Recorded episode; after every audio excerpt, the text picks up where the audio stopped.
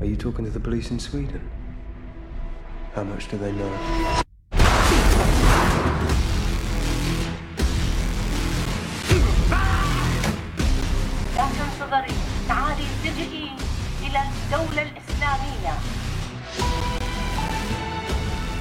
Listen, this Raqqa thing is fake. They fooled us. Yeah, these things happen. Everything she's told me is true, I'm sure of it. I'm going to die. I'm going to die.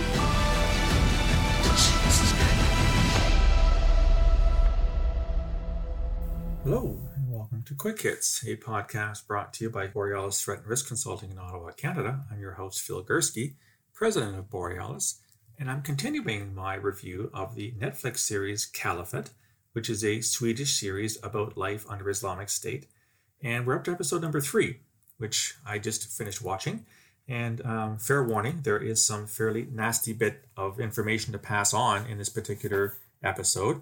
Uh, The episode itself starts off with a very violent scene. So Pervin has, of course, been talking to Fatima, who's with Säpo, which is the Swedish security service, and Ahmed, one of the ISIS fighters, has found out, and he basically uh, threatens her, asks who she is speaking to. He hits her, knocks down, then he starts to rape her.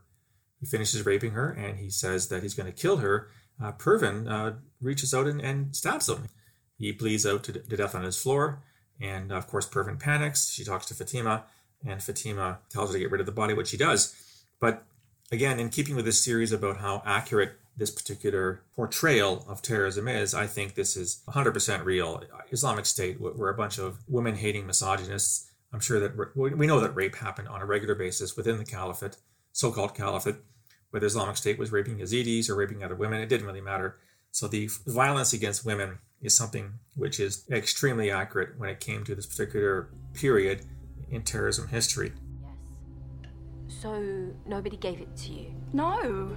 How much was it? 200? Just let go you. of it. You are not leaving this house wearing that. I can do what the fuck I want to do. Oh, no, you can't. That stays right here in this kitchen. Shut up!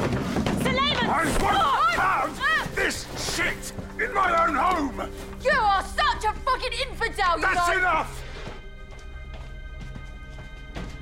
Lisha, say that I'm right. Force is always wrong.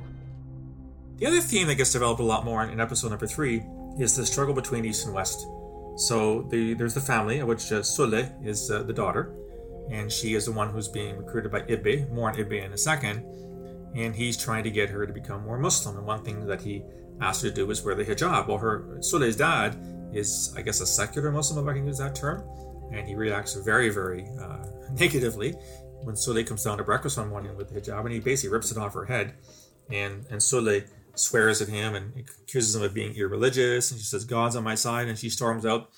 And of course, this is another fa- father-daughter kind of struggle. And the father comes around eventually by the end of the episode and allows Sule to wear the hijab. But I think that this struggle or uh, conflict between East and West is a very real one. I'm speaking as a Canadian. I've seen here in my, my own country where people would emigrate to Canada from a variety of countries, try to maintain the homeland way of doing things, the homeland culture. And this, of course, would clash with what is called Canadian culture, however you define that. So I think that this notion about Muslims emigrating to Sweden, which of course is a very secular, I would class, classify it as a, a religious society from the experiences that I've had in traveling to Sweden. And so we do see this ongoing struggle between Sule, who's now rediscovered here her Islam, or maybe a better term is discovered, because she doesn't seem to have been religious before this. And this, of course, is through the influence of Ibbe. Now, Ibbe is an ISIS recruiter. That we know 100%. And so he is, in fact, still coaching these uh, these two uh, wanker converts who aren't very bright. And they he's put them in touch with a man called Abu Jibril, who has these seminars that the two converts watch online. And Abu Jibril is essentially trying to convince these two guys that their future lies in carrying on a terrorist attack, and not just any terrorist attack, but a suicide attack. And when he questions one of the, the, the less bright convert about what happens to those who martyr themselves for Islam, of course, the, the young guy says Jannah. Jannah, of course, is paradise in Arabic. And this is the lie that is taught to terrorist groups, not just Islamic State, but Al Qaeda, Al Shabaab, whatever group you want to talk about. They essentially personify sacrificing oneself in an act of terrorism, an act of violence in the name of God, as a one-way ticket to Jannah, a one-way ticket to paradise. So this I find is uh, is, is extremely extremely interesting. Ah, Fatima, I'm glad you could make it. Listen, this Raqqa thing is fake. Fake? Spam, disinformation. The same thing has cropped up in other countries Norway, Germany, Austria, just with different names. And we fell for it. But I've checked out the information and most of it seems to stand up. Yes, but that's their MO, mixing truth and false information. But wait, who are they? We just don't know that. Who's been saying this? What do you mean? About this disinformation. Why? What are you getting at? You think I'm making all this up? Another theme that comes out in episode three, which is very interesting, is that Fatima's been in touch with Pervin trying to get knowledge on this this plot, this so-called plot to bomb a terrorist attack in Sweden. And this is why they're going back and forth. She keeps asking uh, Pervin to find out more information. Anyhow, um, Fatima's boss, Sarah, uh, calls Fatima in one day and she says, Look, at the whole thing's fake. The Raqqa thing is fake, Raqqa being the so called capital the so called caliphate. Sarah says the, the intelligence is fake. It's not real. The, the Norwegians and the Germans and the Austrians have received the same information, and we believe it's just uh, ISIS propaganda, ISIS lies. I found this to be very compelling because in the world of intelligence, you're always faced with this conundrum if you gather all kinds of information from all kinds of sources, and your number one job is to determine how accurate it is. Is it real? Are the jihadis or the terrorists or the bad guys, as foreign spies, whatever, pulling your leg? Are they trying to get you to make decisions or take actions that aren't necessary? This is a constant struggle within a security intelligence service. And the fact that in this episode, Sarah seems to think that there's no there there. In fact, she orders Fatima to shut the investigation down. She orders her to stop talking to Pervin. Fatima doesn't do that. We'll get back to that in a second. But I do think that this is an, a very good personification or depiction of the task that intelligence services are faced with. You have to corroborate information from multiple sources. A single source is rarely good enough. A single source can lie. And, and Sarah does say that Islamic State does this all the time. And I know that. You, you look at the volume of propaganda, of information that Islamic State put on on video and audio and all kinds of forums and platforms and media around the world. 99% of it was bullshit. They threatened all kinds of attacks, they threatened all kinds of this and that, and most of it had no basis in reality. It's all about spreading fear, it's all about trying to influence, it's all about trying to get us to do things we don't want to do, and it's all about trying to get them to seem much more powerful and much stronger and much more dangerous than they are.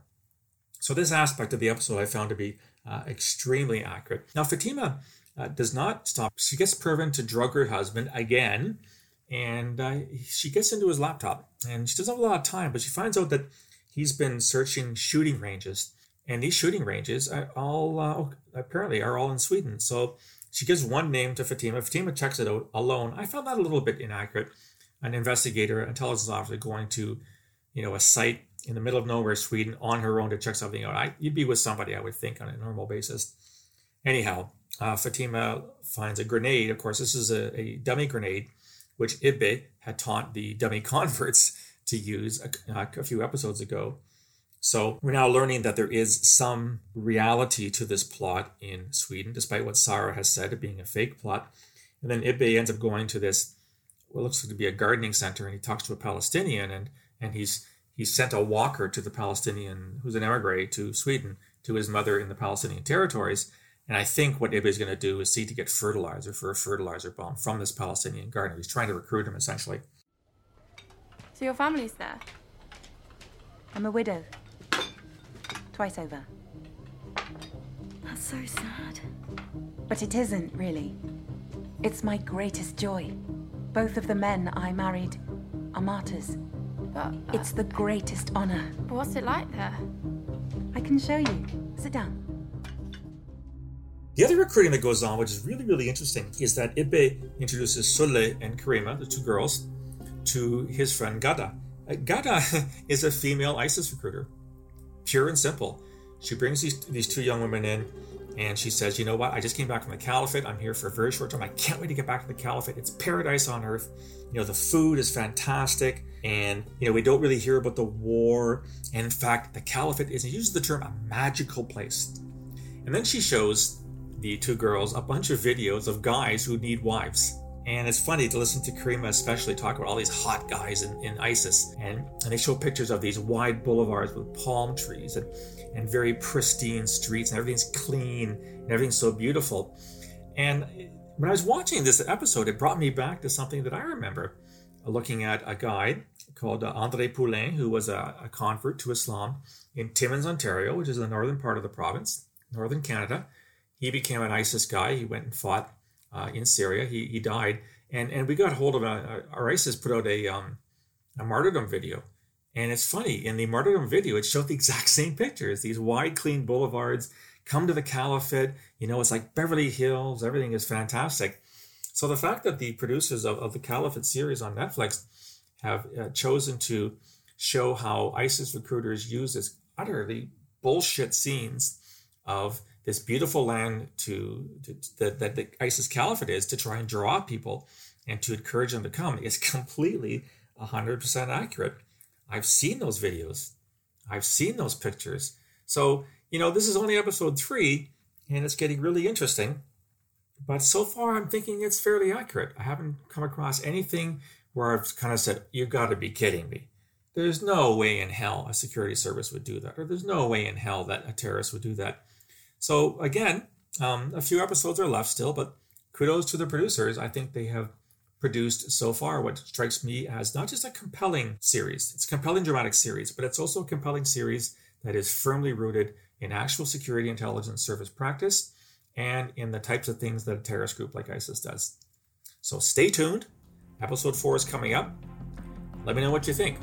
Have you watched the series? Are you enjoying it? I will come back with episode four soon, but I'd love to hear what you think about what this series of podcasts so far, this review of Caliphate. You can reach me on email, borealisrisk at gmail.com. You can also reach out to me on Twitter at borealisaves, on LinkedIn, or on Facebook. If you enjoy this content, my review of the series Caliphate, you can get this free of charge. Simply go to my website, www.borealisthreatrisk.com, hit the subscribe button, fill in your information, you get all this content free of charge, in addition to the Today in Terrorism series, other podcasts, other blogs. It's all will be sent to you in a daily digest into your email box every day. I hope to hear from you soon. Until I talk to you again, stay safe.